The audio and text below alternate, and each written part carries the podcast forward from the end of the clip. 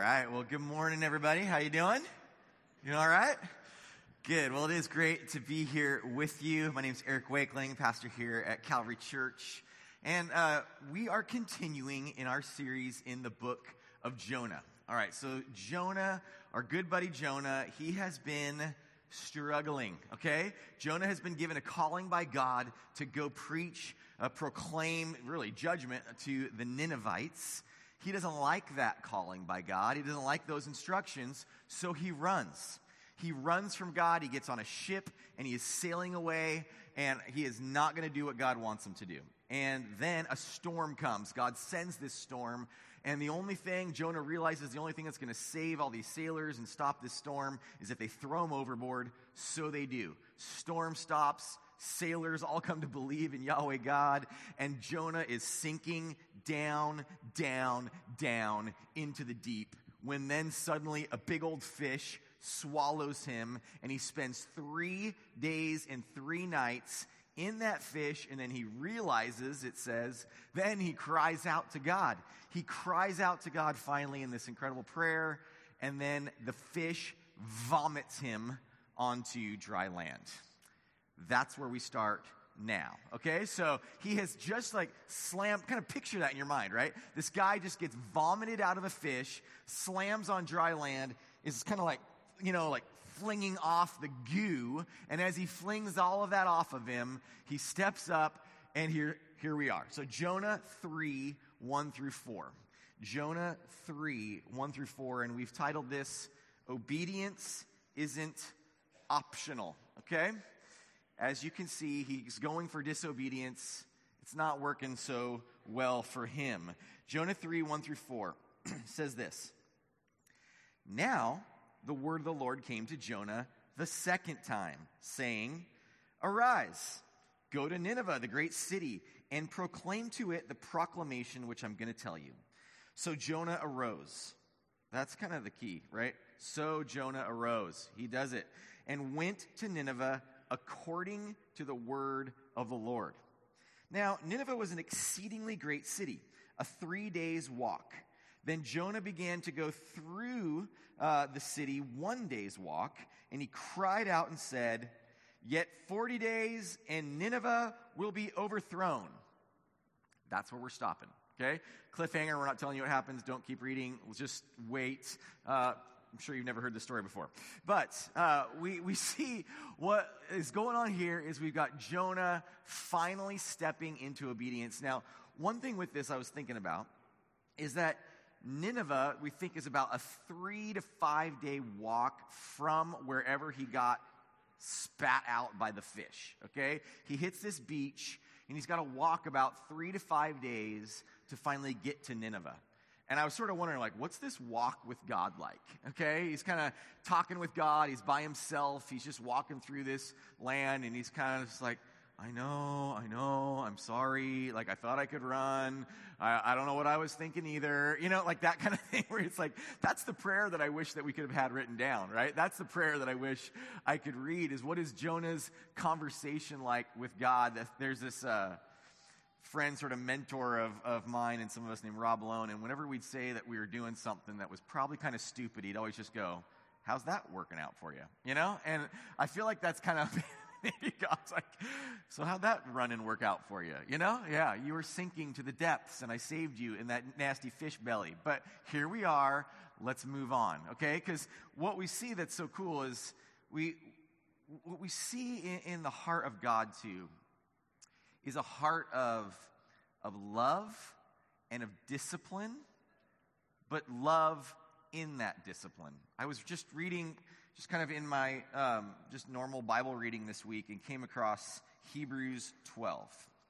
And in Hebrews twelve, verse four, this kind of just gives me a sense, you can just listen to this if you'd like, just a sense of this, this heart of God when it comes to this kind of a moment where Jonah's gone through discipline. I mean, Jonah's had this storm. Jonah's spent these days in this belly, and now he's he's turning it around, and, and he's got to kind of like make some sort of like understanding with God. But Jonah, we're going to see his attitude is still really bad. But Hebrews twelve four, it says, You have not yet resisted to the point of shedding blood in your striving against sin. Sin. Sin and its effects on our lives. You have not, you have not resisted to the point of shedding blood in your striving against sin. And you've forgotten the exhortation which is addressed to you as sons. My son, do not regard lightly the discipline of the Lord, nor faint when you're reproved by him. For those whom the Lord loves, he disciplines. It goes on and on to verse eleven. You could read more of that. But the discipline of the Lord comes to those he loves. And I believe that God loves Jonah, even though Jonah is a whiny brat that doesn't want to do what God wants him to do, really, as we continue to read through this. And God loves him. God loves him that much that he will discipline him. And that Jonah, hopefully, is coming to this point of understanding that, and, and hopefully we are, that following God's radical calling for our lives, when God calls us to things, that should be done simply as a response to his grace in our lives. Okay? We respond in obedience, and it's not optional, but we respond out of the love and grace that we received from him. But from Jonah, we kind of get what, we'll learn more of this as we go, but what we get here is, we call just, I'm calling uneager agreement, okay? He's agreeing, but we'll find out later that he's not really into it.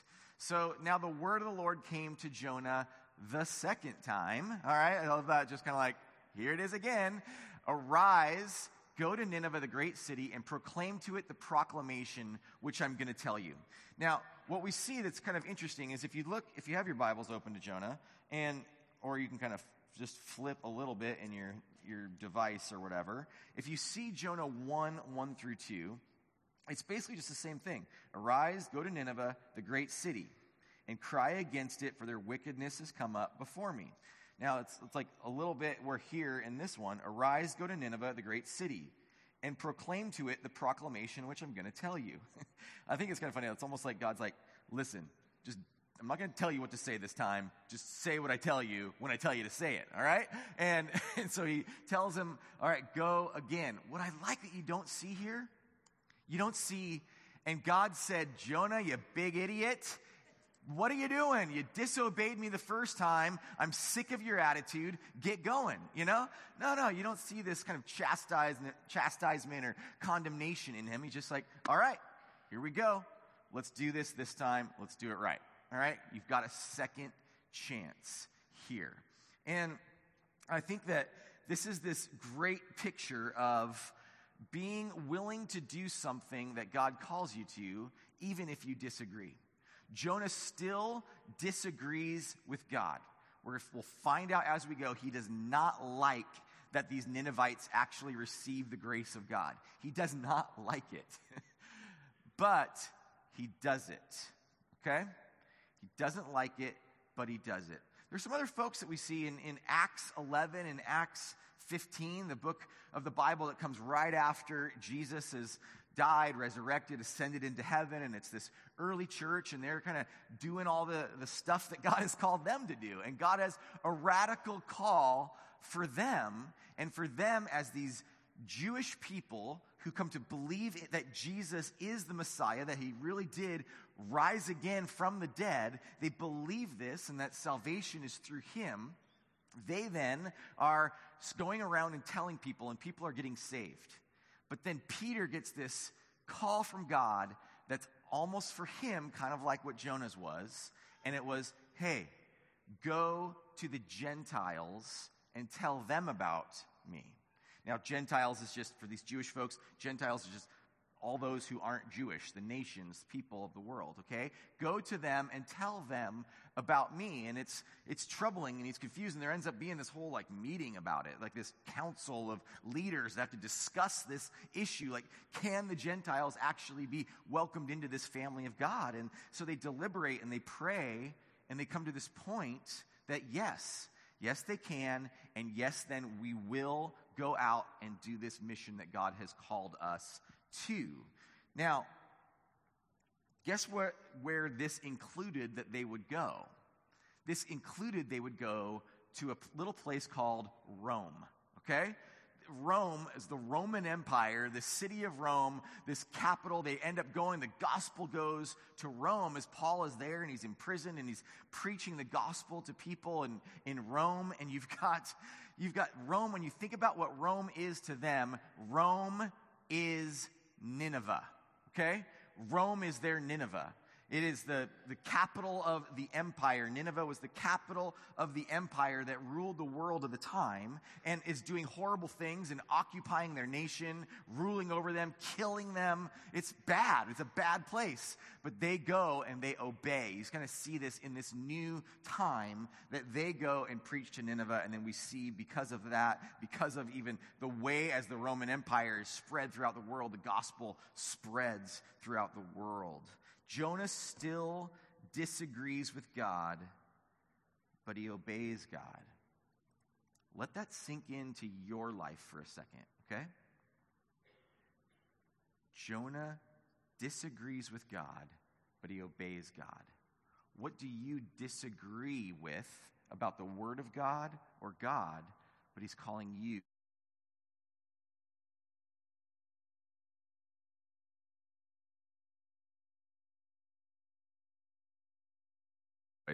Okay, there we go. All right. That was not my voice issues. That was real. Okay. Um, I was getting a little scared, but it kind of killed that moment there, but whatever. Uh, um, but that's, but that's the thing for us to recognize is what do we need to hear for us in this when it comes to obeying God? Now, check this out. Your willingness to obey God has a lot to do with what gospel you believe. Now, here's what I mean by what gospel you believe. Your willingness to obey God, if you believe that salvation from God is a free gift, it's an absolutely free gift that you can do nothing to earn. If you believe that, then your obedience then is lived out to God out of love, out of respect, out of gratitude, out of honoring him. That is like where your obedience is coming from. If you think that your gospel, the gospel that you believe is a gospel that says, I've given you, God, my life in payment for this salvation that I am receiving, if you believe that, then maybe you think you've already given God enough. And you don't need to give God any more because I've given you my life. Isn't that enough for you, God? What more? Are you, why are you asking me for so much? You know, you think you've paid it. You've paid nothing. There is nothing that you can pay for your salvation. Our obedience doesn't earn us anything. Our obedience is simply an act of worship, an act of love, an act of gratitude. Because God is calling us to obedience that is absolutely unreasonable, okay? This might sound odd to you, but God is calling us to unreasonable obedience when it comes to the way we think. When we think of Jonah, this was unreasonable. It says, Jonah arose, went to Nineveh according to the word of the Lord, and then he had to walk into the center of this city and make this proclamation that he had to give. Jonah's command from God is this, okay? Go to your worst enemies and then proclaim judgment upon them that will end up leading to mercy. Like, this is almost unreasonable of God to expect. Like, you are just supposed to walk into your worst enemy city and then just walk in the middle of it and just be like, you're all going to die. I mean, he is. The end is near. Like, this is what he is doing. He is going into the middle of this town and shouting this out. That is God's call for Jonah to do. And it's almost the same when you think of Jesus and his call on his disciples. He walks up to his disciples and he says, hey, I know you're at work right now, but just stop working. Come follow me now. Okay, that's like what he says. They're fishing, they're doing their thing. He says, drop your nets, follow me, and they do. They just drop their nets, and they go right away. I mean, that's crazy at some level. You're at your job, you're at work, you're sitting in front of your computer, you know, and he's like, shut it down, follow me, let's go. And you're like, okay, but just hold on, I got to say goodbye to some people. I got to like, you know, turn some paperwork, get a couple emails out, go say goodbye to my parents, and say goodbye to my family. He said, no, no, no, no, no, no. No saying goodbye, none of that. Just go. That's unreasonable. I mean, that's crazy at some level, right? But that's the kind of obedience that we've been called to. And so I ask again, what is our version of obedience, even when we don't like it, that God has asked us to do? We live in a culture where personal pleasure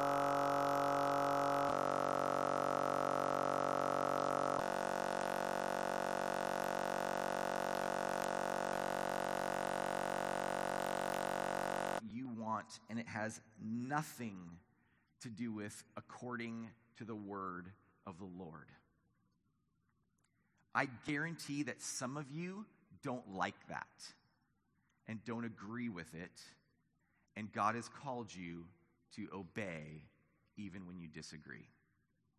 You with me? This is where the rubber meets the road. Also,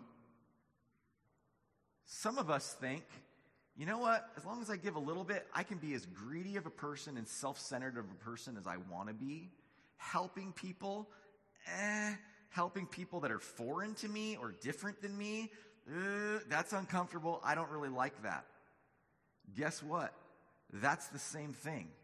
God has called you to love and serve and obey him even when you disagree. Are you still with me? Okay? We got to be in on this, okay? Because all of us have different sorts of ways that we get, like, I don't know, messed up with this. We have all sorts of ways that we think that, like, well, I'll do this stuff, God, but I don't want to do that. Or oh, I'll do this, but God, you're wrong, or kind of outdated with some of this other stuff, right? Like, that's kind of the way that we think. But God is saying, no, no, no, no. Obedience isn't optional, and it's probably going to look unreasonable. I love this. Um, if, if any, you know, Keith Green, the singer, like, from the seventies, okay, maybe early eighties, kind of like uh, prophetic folk singer or something, I guess you would call him. Kind of intense dude, Keith Green. If you don't know him, I mean, I'm like too young for him, I think, basically, but I still know it and I love it. But um, Keith Green is awesome, okay? Now, he has this, he, he's like kind of punches you in the face, though, with his songs. He has this song called, like, where it says, "To obey is better than sacrifice." And he kind of takes on the voice of Jesus singing this to you. It says, "I don't need your money. I want your life. And I hear you say that I'm coming back soon, but you act like I'll never return. Does your life show that you believe that Jesus is coming soon? Is it that kind of unreasonable obedience that we live out?" Because Jonah did all of this, it says, according to the word of the Lord. And so what we have to recognize and remember is that the word of the Lord is telling us how to obey, how to live for God. What is the word of God called you to do? How are you living that out, and how you display the love of Jesus, and how you share with all of those who are in need, how you give, how you pray, how you put, put Jesus first above all else and all other allegiances. Jesus is number one. How we worship God, and then how we tell others about him. We share this love of Jesus with the world. Because that's really what Jonah was ultimately called to do, was to share the message of God with people that he was uncomfortable doing it. And so a lot of folks have called Jonah the reluctant evangelist. And so for us, it's here. It's this. Reluctant evangelism. All right? It's this. Check it out. Jonah began to go through the city one day's walk. That's basically getting into the middle of this city. And then he just says this. This is it. These are the words. "Yet forty days and Nineveh will be overthrown." The ends. All right? That's it. It's crazy. Um, now, this is like part of why I struggle actually a little bit with this passage. For me, is I'm like, is is this saying we should be like the bullhorn picket guy, like on the street corner at the Lakers game? I don't know. Like, it's just, the end is near, right? Like, I'm not, I don't, I think we got to take the whole breadth of Scripture, but there's a little bit of this in Jonah. I think Jonah is that guy, but everybody actually listened to him. And for us, like, sharing our faith is hard. I get this. And many of us are reluctant in our evangelism, if not absent or completely indifferent to it. But even then, it's sort of reluctant evangelism. It's scary, right? It's like there's a part of it that's like asking the girl in junior high to the dance, and it's like, you know, uh, am I going to get rejected? It's that sort of a moment when you think about evangelism and, and sharing our faith with people, but we're in a world that looks down on talking about religion, in a world that is consistently or, or even more uh, over time becoming antagonistic uh, to Christianity.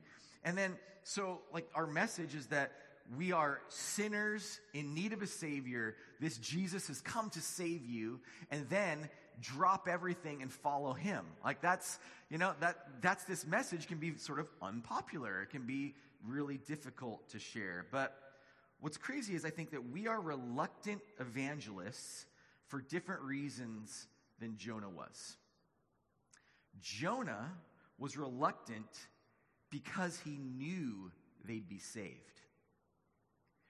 We are reluctant because we think they can't be saved.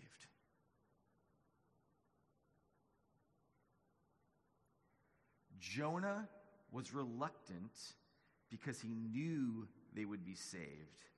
We are reluctant because we think they can't be saved. We have little faith. I have little faith. It's scary. It's hard. We got to let that sink in of like what it is that God has called us to do. God has called us to share this message that's not just condemnation, that it's salvation, that it's grace, that it's love, that it's peace, that it's an eternity forever in the presence of God. I mean, it's an incredible message of hope, but it starts with sin and us as sinners in need of a Savior. It starts there. It starts as this Jonah part. And Jonah shared his proclamation from God with people he despised. He hated them. It's like us going into the middle of like some ISIS camp or something and like sharing just Jesus with them, right? I mean, it's it's really unreasonable. It's pretty intense when you think about this. Like that is what he did. And so it could be that kind of an enemy, but it could be just the sense of someone that's very other or different from you. It could be that person that's the, you know, you're very conservative, it's that very liberal person. Or it could be the other way around. You're very liberal, and it's that very conser- conservative person. And we all sort of hate each other and despise each other. And then God says, come and share this message of grace and love and sin and mercy over that sin. Here's the thing. Jonah understood that God's mercy was for anyone better than everyone did, okay? He got this. At this point, I think he gets it that God's mercy, actually not at this point, the whole time he got this, okay? He got that God's mercy was for anyone. And that's why he didn't want to go. He didn't want to go because he didn't want them to have the mercy that he knew that God would give them. He gets it, that God's mercy is for anyone. That person that you most despise, that person that gets most on your nerves in this world, that person that you hate and that hates you, that is who God is maybe sending you to share his love with. That's an unreasonable obedience that he's calling all of us to. Um, now, the whole message of Jonah, I think, really helps us with this whole thing of, you know, we talk about evangelism, we say, don't worry about what you're going to say, you just do, you have to be obedient to God, and then let the Holy Spirit do the work, right? Like, you just have to share, let the Holy Spirit do the work. This is the example of that, okay? This is like the most perfect example of that. He walks up and just says, yet forty days, and Nineveh will be overthrown. That's it. That's all he says. He walks up, says that, that's all we have record of, and then, boom, we're going to see like an amazing thing happen in these next couple weeks. That's all he says. It's the perfect example of you don't have to have it all together. You don't have to have your message dialed. You don't have to have taken a million classes to be able to do this. Now, we want to help prepare you, but you don't have to have all of that together. You just have to be obedient to proclaim what God has told you to say. That's what Jonah was doing. He just said, all right, I'll go. God, tell me what to say. He says it. God moves. God works. Now, I want to read just a passage. It's First Corinthians two, one through five. And I think it, if you want to read along, you can. You can just listen. As much as there's all this kind of sort of like crazy bullhorn guy like aspect to Jonah, I want us to like have like a, a, a spirit of how that we are then to obey this with this example of Jesus and this love and grace that he has to offer. First Corinthians two, one through five. This is the spirit that I want us to have, okay? I might read it a couple times. Paul talking to the people of Corinth that he had come and shared the gospel with. He says, "When I came to you, brethren, I did not come with superiority of speech or of wisdom, proclaiming to you the testimony of God. For I determined to know nothing among you except Jesus Christ and him crucified. I was with you in weakness and in fear and in much trembling." Apostle Paul, you guys. Paul, he seems like the most intense, know-it-all, like, guy that, like, has it all together that I've ever met, right? And he comes and says he was trembling and in fear to share the gospel on the Paul's missionary journey, right? And he says that, and he says, "My message," verse four, "and my preaching were not in persuasive words of wisdom, but in demonstration of the Spirit and of power, so that your faith would not rest on the wisdom of men, but on the power of God." And that's why we say, it doesn't matter what you say. It just matters that you obey, because God's Spirit will come in and do the work, and then God will get the credit.